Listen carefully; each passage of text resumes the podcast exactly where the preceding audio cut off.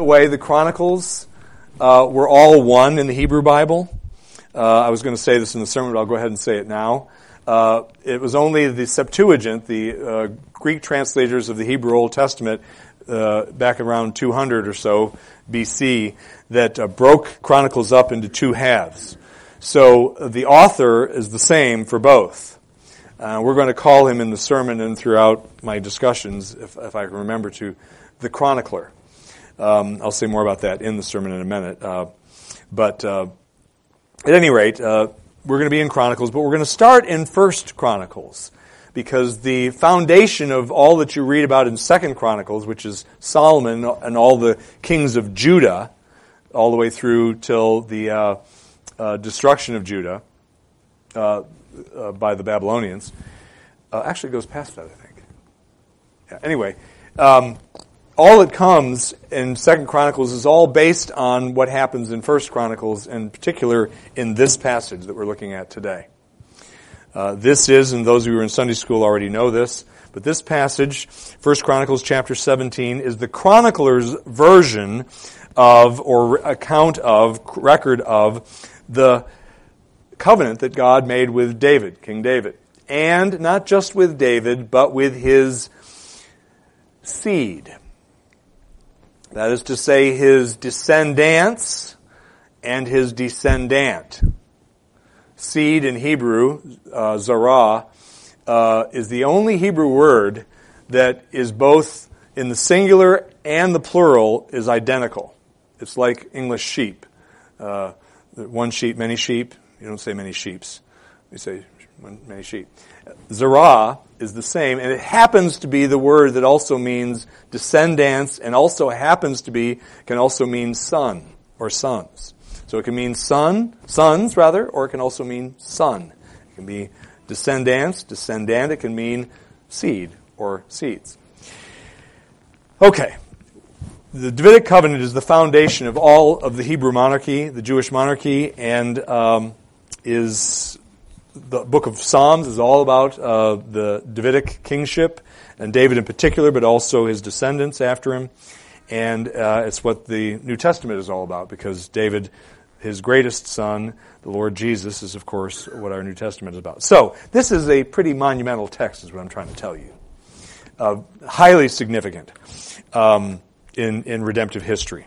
So we are going to begin with the Davidic covenant both this week and next week. I'm going to deal with David's prayer following the God's setting forth of the covenant. Uh, that'll come next week, and then, Lord willing, we're going to dive into Second Chronicles the week thereafter, if all goes well. Pray for me. First Chronicles chapter 17, starting in verse 1, reading through verse 15.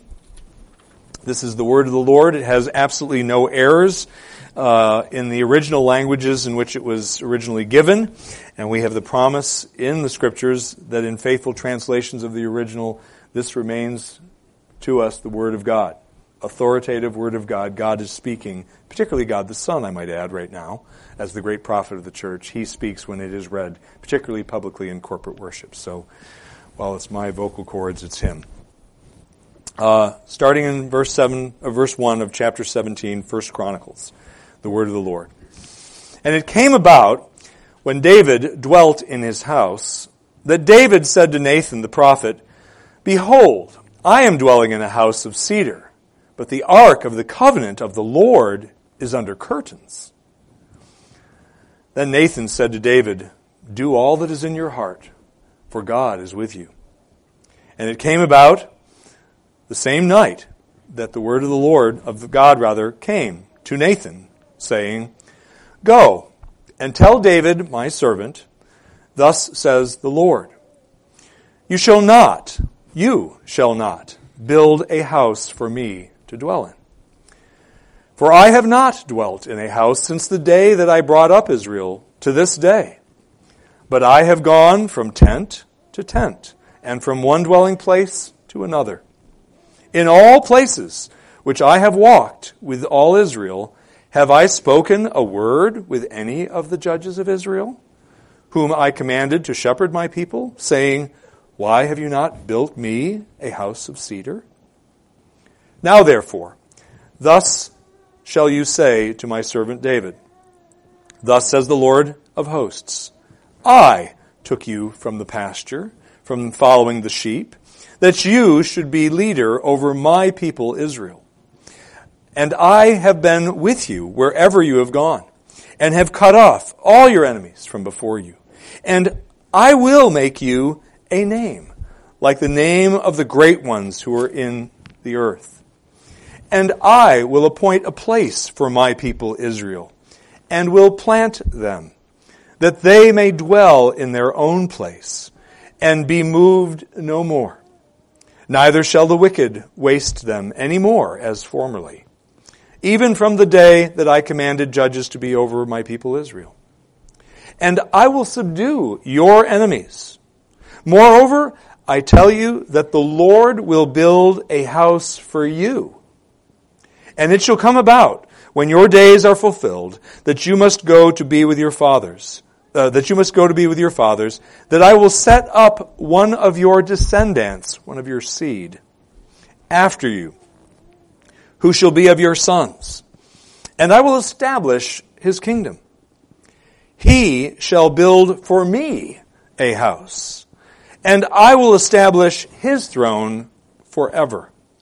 I will be a father, be his father, and he shall be my son.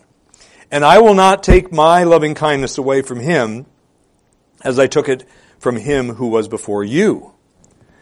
But I will settle him in my house and in my kingdom forever. And his throne shall be established forever. According to all these words and according to all this vision, so Nathan spoke to David. Amen. Pray with me.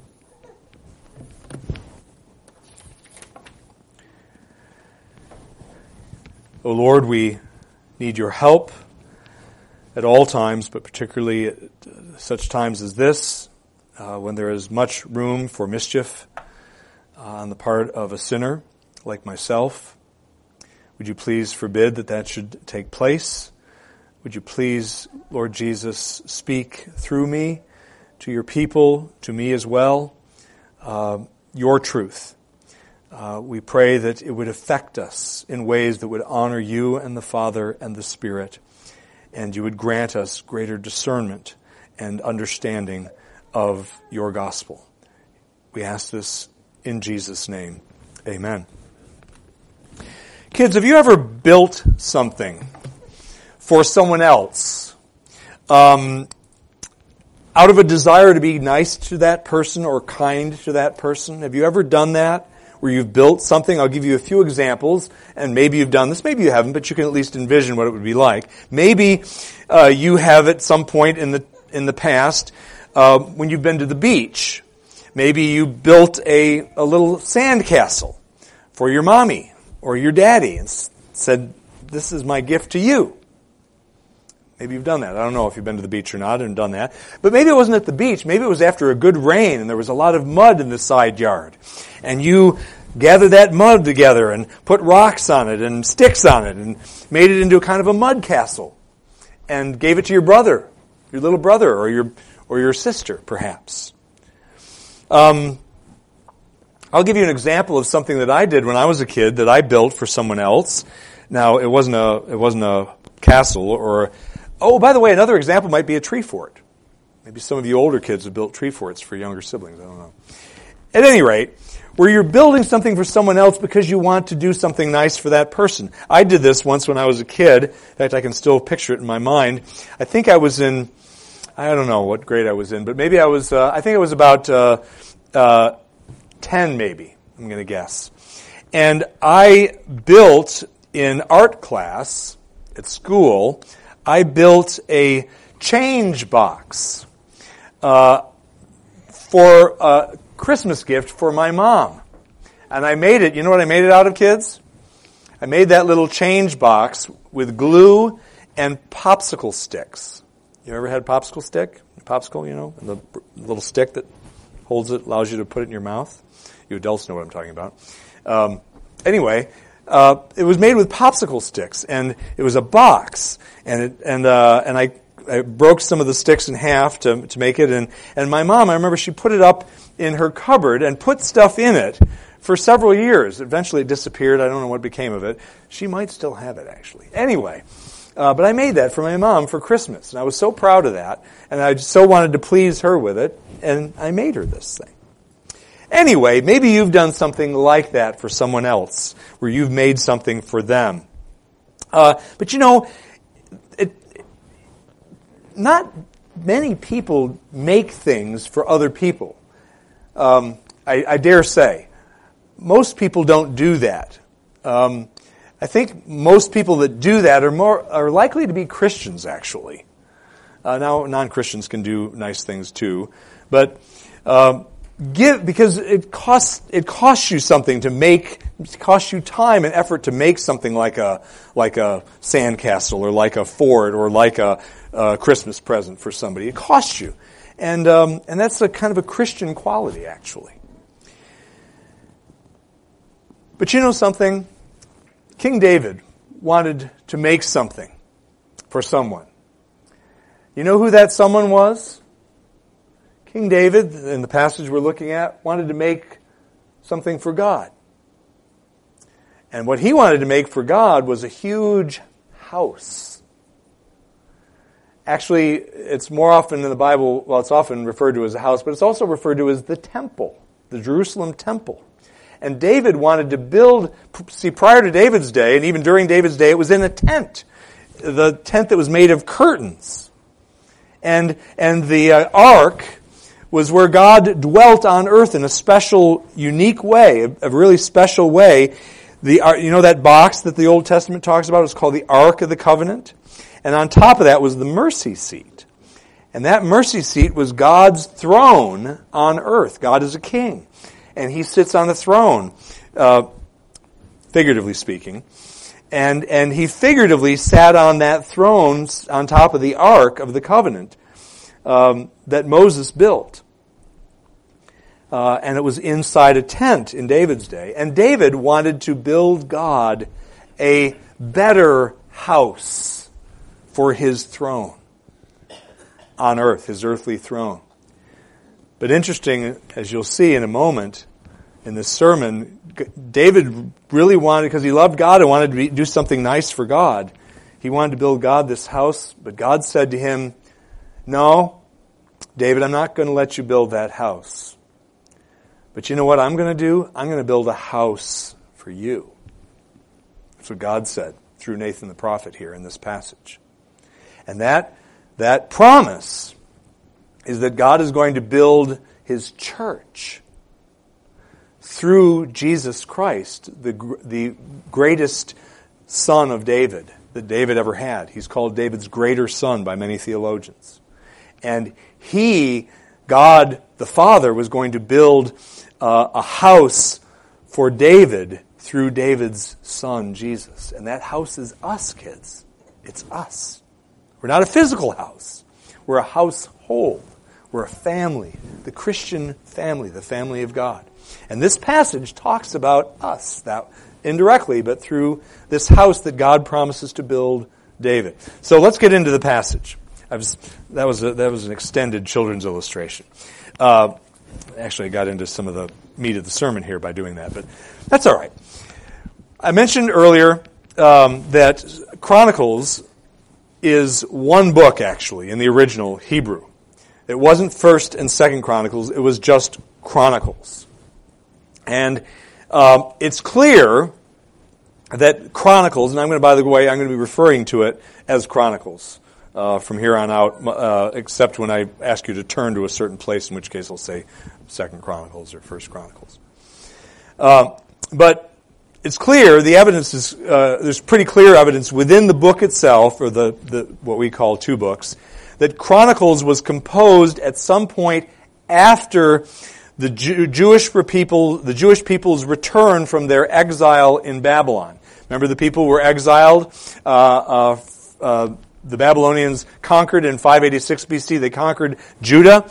Uh, this was after Israel had been conquered in 722 BC by the Assyrians, never to be heard from again, most of them. Um, they were absorbed by the Assyrian uh, nation. Uh, but but the Jew, Jewish people, the people of Judah, went into Babylon, uh, and then a number of years later, actually seventy. No, that seventy was when the temple was rebuilt. Uh, it was about uh, it was about fifty, just under fifty years. The first wave of returnees came back to uh, Judah uh, once Cyrus issued his decree. that they could return, and there was two more waves of exiles. Point is, Chronicles seems to have been written at some point, at least after the first exile. Um, and maybe even later than that. So, give you possible dates of when this book was written after after the the uh, return of the Jews to Israel from Babylon. The earliest possible date is when the first exile was, or first return rather, and that's 539 BC, 538, 539 BC. That's the earliest this book could be of be, been written. The latest possible date for its composition is probably about 330 BC. So there's about a 200 year window in there when this was written. We don't know, we can't be sure. Now, as far as the author is concerned, the early Jewish tradition said that Ezra, the scribe, was the primary author of Chronicles. He also is thought to be the uh, primary author of the book by his name, Ezra, and also of Nehemiah. But he, early Jewish tradition said he was also the author of of uh, Chronicles, first and our first and second Chronicles. Uh, but here's the problem with that um, that conclusion is there's no historical or biblical evidence indicating that Ezra wrote Chronicles. Now he might have, but to just assume it is kind of gratuitous. Um, so I'm not going to assume it. Although there have been times in the past when I've said Ezra wrote Chronicles, I'm backing away from that. Uh, uh, you know, I'm changing my mind. In other words, uh, I'm going to call him the chronicler. Maybe Ezra did it, but we don't know. But so from now on, in this sermon and in subsequent sermons in Chronicles, I'm going to refer to this inspired, and he was inspired, human author of this book, uh, our two books. I'm going to refer to him as the chronicler, as I uh, indicated earlier. So, back to the passage that we're looking at, 1 Chronicles chapter 17. Um, this, as I've already indicated, is the record of the establishment of the Davidic covenant. God entered into a covenant, it's actually an administration of a covenant, uh, with David that we refer to often, uh, usually, as the Davidic covenant. Now, the concept of covenant is central to the Bible's message and teaching. That's why the um, the conference one of the reasons we chose that as the as the theme of the conference in September that we're going to have is because it is so central to understanding the Bible, understanding redemptive history.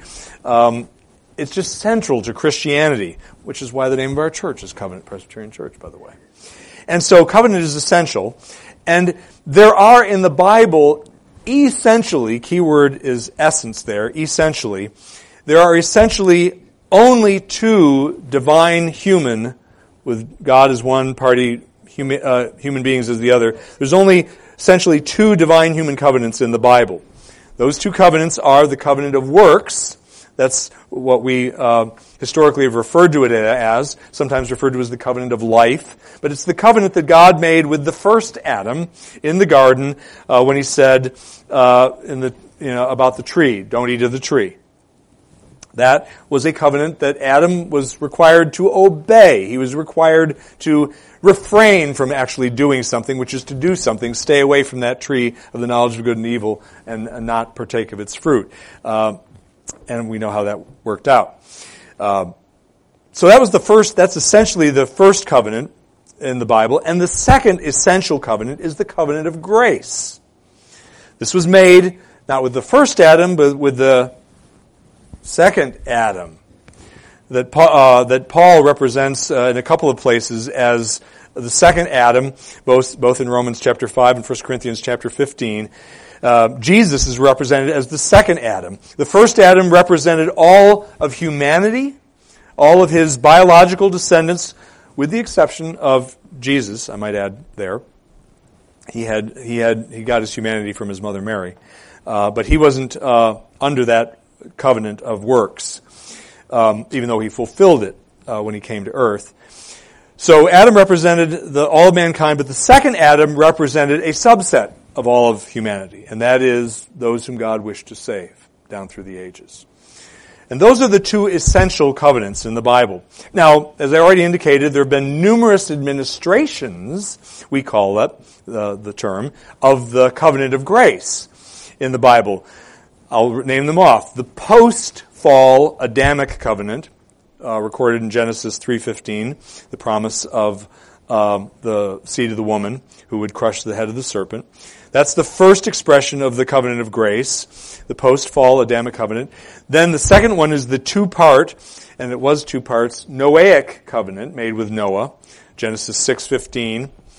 The Mosaic, or as the writer of Hebrews calls it, the Old Covenant, which is the Mosaic covenant, by the way, it's not the whole Old Testament. Um, that is recorded in Exodus 20, the uh, Ten Commandments found there.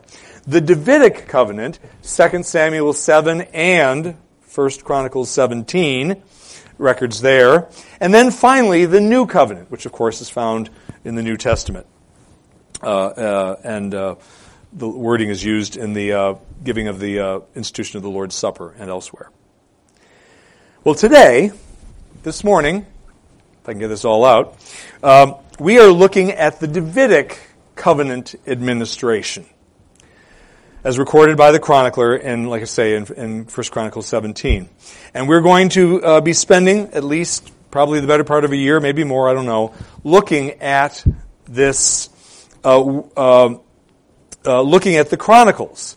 And we're going to be looking, as we look at the Chronicles, especially Second Chronicles, we're going to be looking at the lives and actions of numerous descendants of David royal descendants of David, who themselves, with David, were parties to the covenant of the Davidic covenant.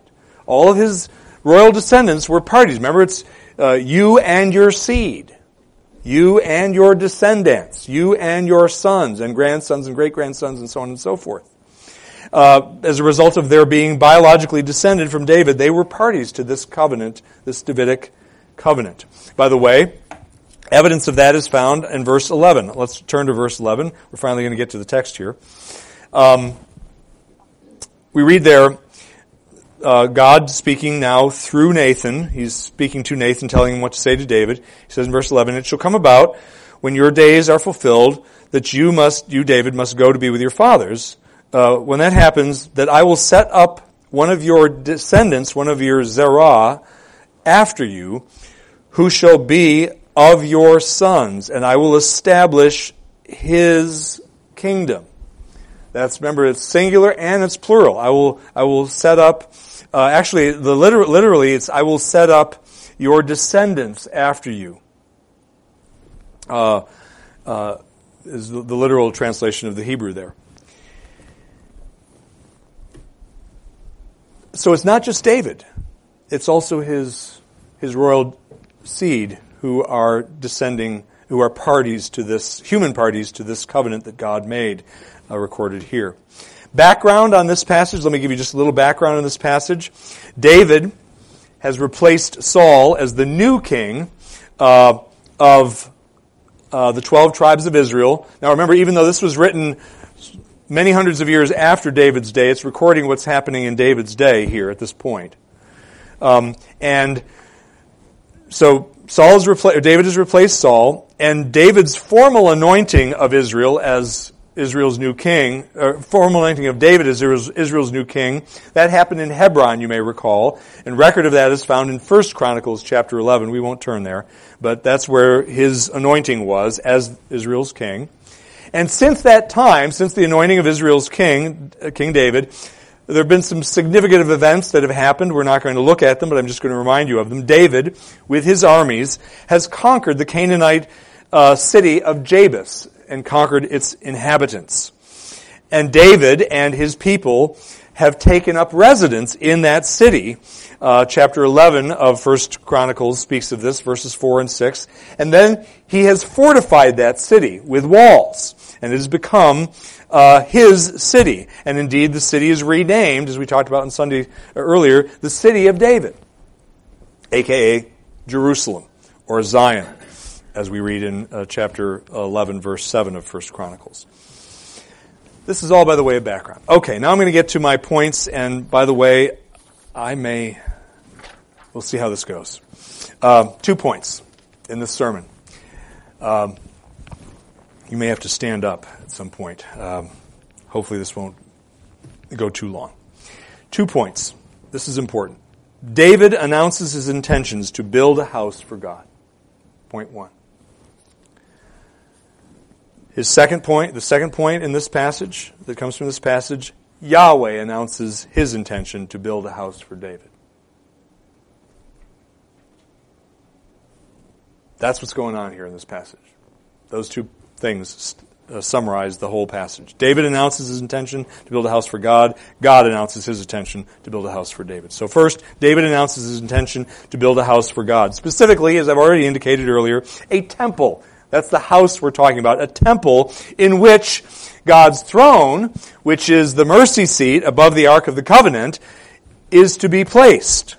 David wants a more permanent dwelling place for God's throne. You recall in David's day, as already indicated, the Lord dwelled in a unique, localized way above the Ark of the Covenant, the mercy seat, between the two cherubim that were, that were gilded gold facing each other on that mercy seat.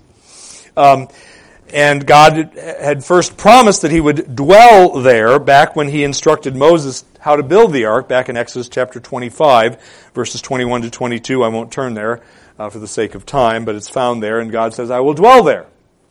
Um, and that uh, that God actually did dwell there by David's day is evident from what we read in 1 Samuel chapter 4, verse 4. And again, I won't bother looking there, but you can look at it yourself if you'd like. God says, the text says, God is dwelling there above the ark between the cherubim. Um, and again, that's God's everywhere, but it's in a special way that He dwelt, was dwelling there. And that, so that mercy seat on the Ark of the Covenant was God's earthly throne, where God dwelt in that unique way that He didn't dwell anywhere else in the cosmos. So, when God Himself was enthroned above the mercy seat on the ark, or since that was the case, any house, any temple, any building that would be built to house the Ark of the Covenant would also, in a manner of speaking, be housing God Himself, right? Because God's, God's throne, where God figuratively sits, is above the Ark. So, so, thus the house can be referred to as God's dwelling place because of that special localized presence of God's, uh, of God Himself.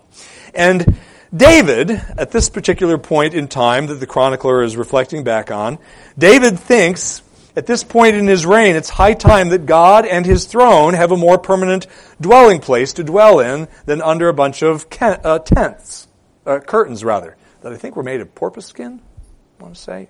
At least part of it was made of porpoise skin. Maybe that was, anyway, porpoise skin was involved. Um, and David thinks it's time that that should change. And so we read there in verse 1 what we read. Uh, it came about when David dwelt in his house, his own house that he built, that David said to Nathan the prophet, Behold, I am dwelling in a house of cedar, but the ark of the covenant of the Lord is under curtains, referring to the tabernacle, to that tent, if you will. So what prompts David to want to do this? to want to build a house, a more permanent structure for God's throne, God and His throne to dwell in? Well, it just so happens in the ancient Near East, kings were in the habit of doing what David wanted to do. They were in the habit of celebrating, usually it was celebrating their own success, the success of their own reign, by constructing one or more temples for the gods that they and their subjects worshipped. And it was a kind of a way of kind of celebrating the God, but also celebrating themselves by building a temple for the God uh, but really it was self-congratulatory kind of behavior, uh, oftentimes in the case of the pagan kings. And that was just a common practice. And while David's behavior as king differed in many ways from that of his contemporaries in the nations surrounding Israel, his determination to build a temple for his God, Yahweh, was not one of those areas of difference. He wanted it as well. So, by this point in his reign. Uh, David's kingship has been sufficiently well established and has been sufficiently successful that uh, he too feels it's time to express. Now, it's David's motives were much purer than that of the other kings. David really wanted to, because he he knew that God was responsible for his success, and he wanted to honor God by building this more permanent structure for the Lord's throne. Um, uh, uh, and express that devotion in this concrete way of a building enterprise. Um, but God says, God responds, and He responds through Nathan.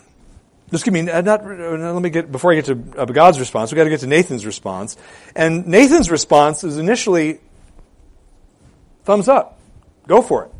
He says in verse two, Nathan said to David, "Do all that is in your heart." Another way of saying, that sounds like a great idea. Go for it. For God is with you, which was true, right? So Nathan approves, unsurprisingly. That sounds like a great idea because why? He, uh, he knew again it was customary for kings to do such a thing, undertake such projects for their gods, uh, and Yahweh was the only true God, so all the more should Yahweh get a temple. And also Nathan knew that David's motives, unlike that of, four, of pagan kings, was, were noble and right. He wanted to honor the Lord.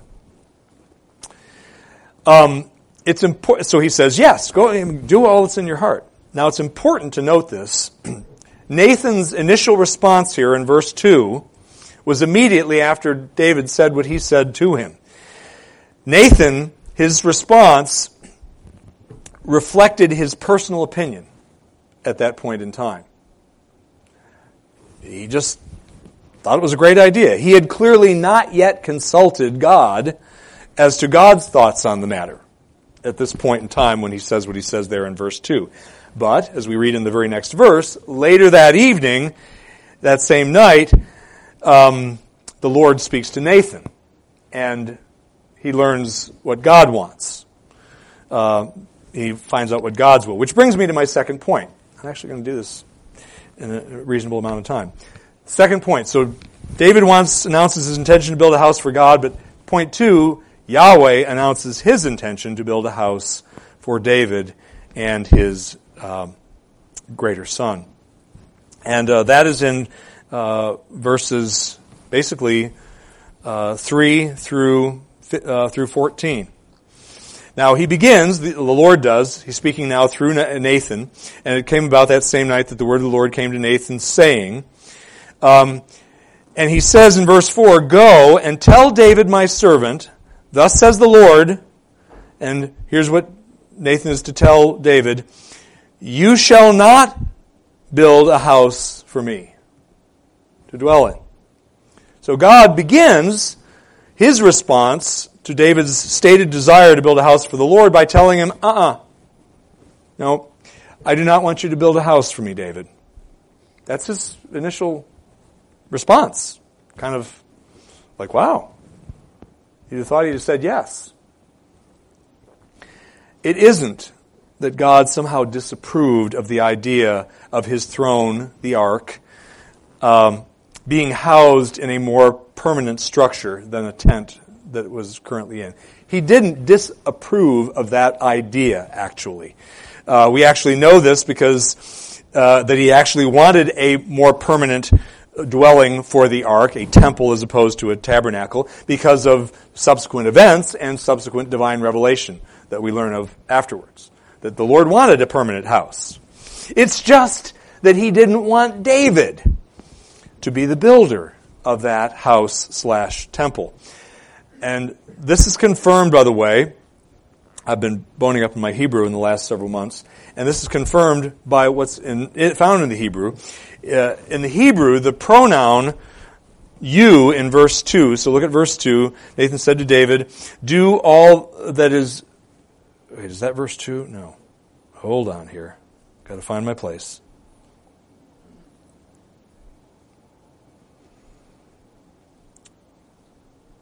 No, it's not verse 2. Yes, no, it is. No, it's verse 4. There we go. There, that's why I'm having problems. Verse 4. So in verse 4, um, in the Hebrew there, the pronoun you um, You shall not build a house for me, God speaking to David. That word you there is strongly emphasized in the Hebrew. Um, in, in the original Hebrew it was written, which means the writer, the chronicler, is, and the Holy Spirit is saying the emphasis here is on you. I don't want you to build this house. It's not that I don't want the house built, I just don't want you doing it. I want your son, who is my son, doing it, who approximately is Solomon, but ultimately is Christ. And he says to him, I don't want you building this house. And he gives later in chapter 28, verse 3, the reason why he doesn't want David to be the builder of the house, and that is because David was a man of war who had shed much blood. And he didn't want such a man. Uh, and there's speculation as to what that means, why that was the issue. I'm not going to get into that right now. Uh, but uh, that was the reason that was given, chapter 28, verse 3, because of that. David, I don't want you building this house. Well, then, after telling David that, he then goes on, the Lord says, he goes on, and he informs David that he, Yahweh, he's going to build a house for David. In verses 7 through 14, David, God says that. I'm going to build a house for you. David, he was wanting to build an actual brick and mortar house, a, a building for the Ark of the Covenant to rest in and for God God's throne to rest in. He wanted to build God a physical structure, a temple. David and others, by the way, uh, in the Old Testament, uh, Jewish folks, often referred to the temple as God's house, God's earthly throne. Uh, the uh, and, and, because that was the case, by the way, um, hold on here. I'm, I'm getting away from my notes. He often refers, David often referred to it as God's house because it housed the throne of God, and thus, in some sense, housed God himself, who figuratively sat on that throne. But while the house that David hoped to build for God was a material house, a physical structure, the house that God says he wants to build for David and promises to build for David is a dynastic house, a dynasty, a household. Verse 10, again, he says in the end of verse 10, the latter part of it there, God speaking, I, moreover, I tell you that the Lord, and this is the Lord himself speaking, moreover, I tell you that the Lord will build a house for you David. The Lord's going to build a house for you. Now, I just said it's a dynastic house. Well, here's why. And for those of you who are in Sunday school, this is going to start sounding familiar. The Hebrew word, uh, and I'm going to say it several times, so the Hebrew word bayit, bayit, which the New American Standard translates as house in verse 1. Go back to verse 1. So when David says, Behold, I am dwelling in a house of cedar, um, but the ark of God, of the covenant of the Lord, is under curtains. House there is the word bayit. It's referring to a physical structure that David lived in. Um, and D- David said, essentially, I want to build one of those bayits for God, a physical house for God's throne. So it can be God's house. But in, back in verse 1, he says, uh, the word, the word there means house, okay, in verse 1, as David's talking about it. But that word, bayit can also mean household. Both translations of bayit are equally valid. It depends on the context as to which translation is correct. And bayit, which can be translated both those ways, is the Hebrew word that the chronicler uses in verse 12. Look at verse 12. He's speaking of David's descendants or descendant, um, who shall be of your sons, and I will establish his kingdom. And then God says in verse 12, He shall build for me a bayit. and I will establish his throne forever. Bayit it is the same word that David used of the physical house in verse 1, but here in verse 12, it's obviously to be translated as household, not house. God's thinking of a, a, a, a people, not a building. Michael Morales, uh, in the book that we're going through in Sunday school, uh, Who Shall Ascend the Mountain of the Lord, and it, this just providentially happens to dovetail what we did in Sunday school this morning. But he clarifies what is going on here, and I'll, uh, I'll read this quote from him. The bayit David would like to build for God is a house, meaning a physical house. Yahweh, however, honors David even while denying him his desire to build that house. Yahweh, rather, will build a David a bayit. Not only does Yahweh reverse roles, who's building what, but he also escalates the building project from a bayit made with stones to a bayit made with living stones, sons from a bayit as house to a bayit as household. Yahweh will build David an enduring royal household, a dynasty. That's what God's promising in verse 12 in response to David's expressed desire in verse 1 to build God a building house this household that God promises in verse 12 would be a royal dynasty that would have David, the son of Jesse, as its namesake and its fountainhead. Remember, Jesus is called David's greater son uh, in, in places. So David is the name at the, at the pinnacle of the dynasty. And God says, I'm going to give you that dynasty, David. And this was a dynasty that God, in David's day, as the, the chronicler is reflecting on here in verse 17, it was a dynasty that God had already begun to build. Right? It began when God called David out of the sheep herding business to become Israel's first Davidic king. In verse 7 we read of that. And now therefore thus shall you say to my servant David, and this is what he's to say, thus says the Lord of hosts, I took you from the pasture, from following the sheep, that you should be leader over my people Israel. In other words, I've already done that in the past. It's already passed. I've already, st- I started building this dynasty when that happened on that day when I called you out of the pastures. But then God continued to build that uh, dynasty of David's by increasingly cementing David's position of power and prestige as Israel's most important human ruler. And that's described in verse 8 of our text. And I have been with you wherever you have gone and have cut off all your enemies from before you. And I will make you a name like the name of the great ones who are in the earth. God had already begun to do this, you see. It was already in the process of being built. Morales, Michael Morales again in, in his book, Who Shall Ascend the Mountain of the Lord. Uh, encourage you to make Sunday school, by the way. This is great stuff that we've been talking about. He clarifies what's going on here. Again, a quote from him. The bayit David would like to build for God. No. I already quoted that. Where am I? Hold on. Give me a second. Lost my place.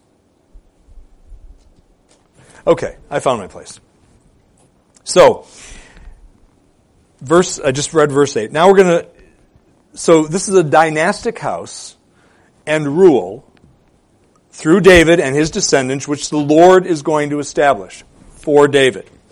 Now, what's this dynastic house or rule going to look like? That's we're going to cover the remaining few moments of this sermon. What does it look like?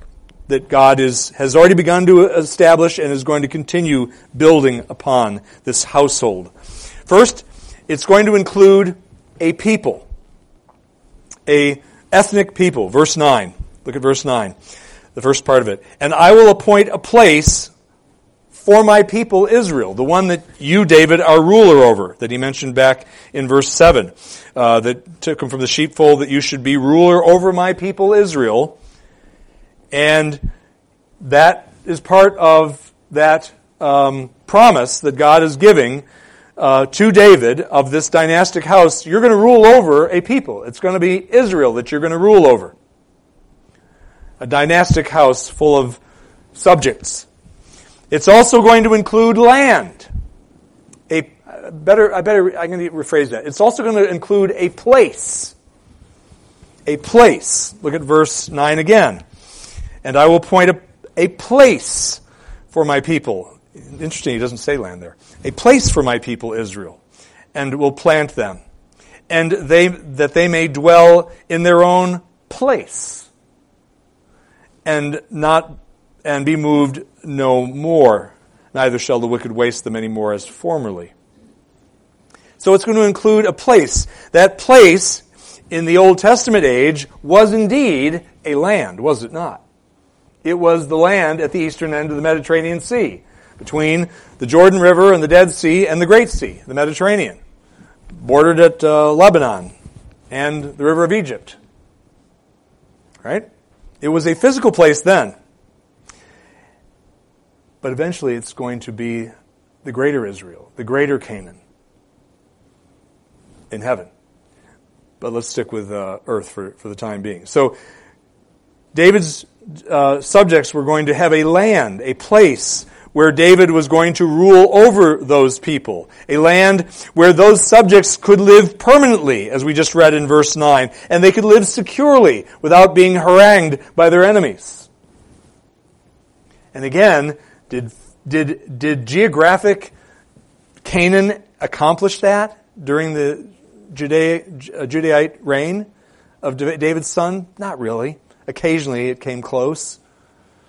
But it didn't accomplish that. Permanence didn't happen, did it? Babylon. Secure. Didn't happen. Afflicted by the Philistines, the Phoenicians, the Aramaeans, the Bedouins and down south, you know, in Sinai and everything. Why? Because they sinned. Because they ignored God. They worshiped other idols.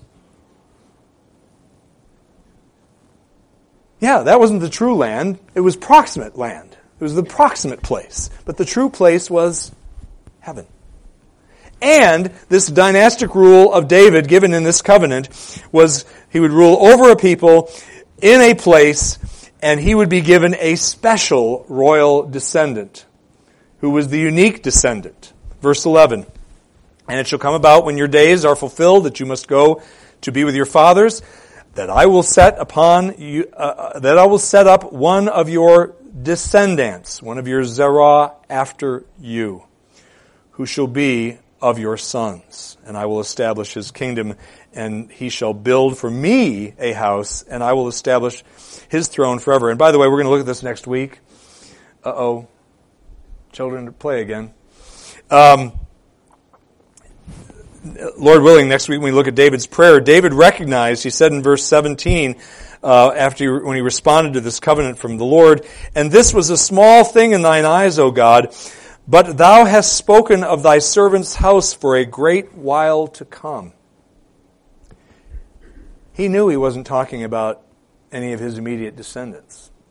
David did. He already knew it's some descendant off in the distance in time. This descendant, this special royal descendant, was going to be one, verse 13 tells us, who would have God himself as his father. Verse 13, I will be his father, and he shall be my son. This special royal descendant was one who was going to, uh, from whom God would not take his loving kindness. Verse 13. Um, and I will not take my loving kindness away from him as I took it away from him who was before you, meaning Saul. Not going to take it away from him. Oh, and by the way, you can argue that he took it away from some of the uh, uh, biological descendants of David who were faithless, who were covenant breakers, uh, whom he abandoned. Think of Manasseh and uh, uh, some of the others. He's not going to do that with this special son. And then finally, this divine descendant of David who is promised in the Davidic covenant, was one who will, would build a far more glorious house for God than David ever thought of building for God. Far more glorious house. He shall build for me a house, and I will establish his throne forever. This house that uh, David's greatest descendant was going to build for Yahweh God was going to be a corporate, spiritual house that would span the ages. Not just the New Testament, but the ages. Because Jesus' house includes the Old Testament saints, does it not? We're all part of one church, contrary to what our dispensationalist friends, uh, distinction they like to draw there. Again, Morales, here's, here's the second Morales quote that I, my eyes caught the, uh, the previous one twice. Here's again, Morales' insight into the significance of what is going on here is very helpful. So listen carefully to this, and, and this is in conclusion, by the way. Morales says, through this bayit as household, in other words, he's referring to verse 12, the household that David's greatest son was going to build for God. Through this bayit as household, David's seed, Yahweh's son, they're one and the same, will build a bayit for Yahweh's name. In this manner, the bayit for Yahweh, the household for Yahweh, is utterly dependent upon Yahweh's own faithfulness to build a bayit household for David. So God's, the success of God's house being built for himself requires that God be faithful in providing the household for David through which God's son, Jesus, was going to build him a house. But it's through David that that was going to happen. In this manner, the bayit for Yahweh is utterly dependent upon Yahweh's own faithfulness to build a bayit as household for David. And there's the key point. Yahweh will, in a sense, build himself a bayit through David's household. And Yahweh did and is still doing just that through David's greater son, God's son, Jesus, the exalted and enthroned Messiah. He is who this Davidic covenant that we have been looking at today is all about. It's all about him. And every other administration of the covenant of grace was all about Jesus. And the covenant of grace is all about Jesus. And the Bible is all about Jesus. I'm being obnoxious here, but I'm trying to make a point.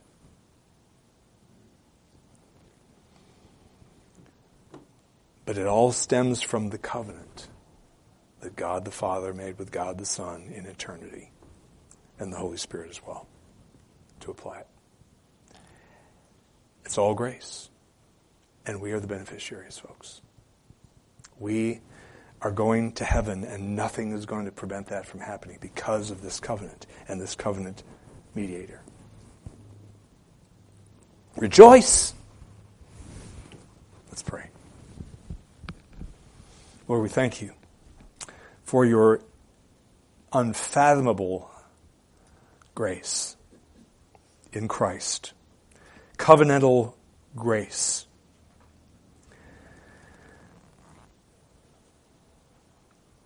And we thank you that you, Lord Jesus, took to yourself our humanity to bring about that um, that grace coming to us.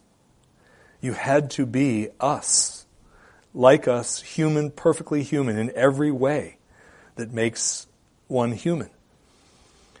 Sin does not make one human.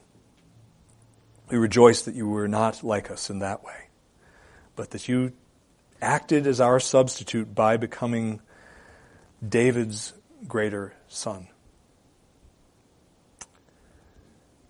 We ask, Lord, that you would help us in this day, this week, to marinate in that those thoughts, to rejoice in our Savior and the covenant that you made to effect our reconciliation. And that we would live in a way that demonstrates that gratitude. And Lord, if there's anyone listening to me in this room or remotely who doesn't know that grace, who maybe thinks he's a Christian,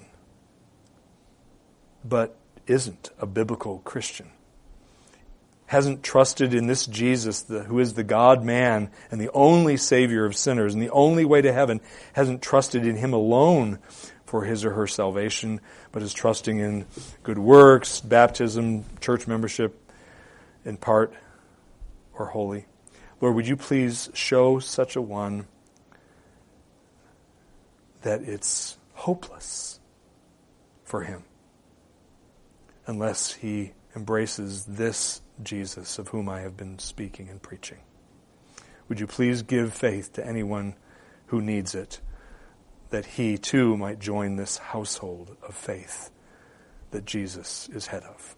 We pray in Jesus' name. Amen. Receive now God's blessing. Now may the God of peace, who brought it from the dead, the great shepherd of the sheep, through the blood of the eternal covenant, even Jesus our Lord, equip you in every good thing to do his will working in us that which is well pleasing in His sight, through Jesus Christ, to whom be glory forever and ever. Amen.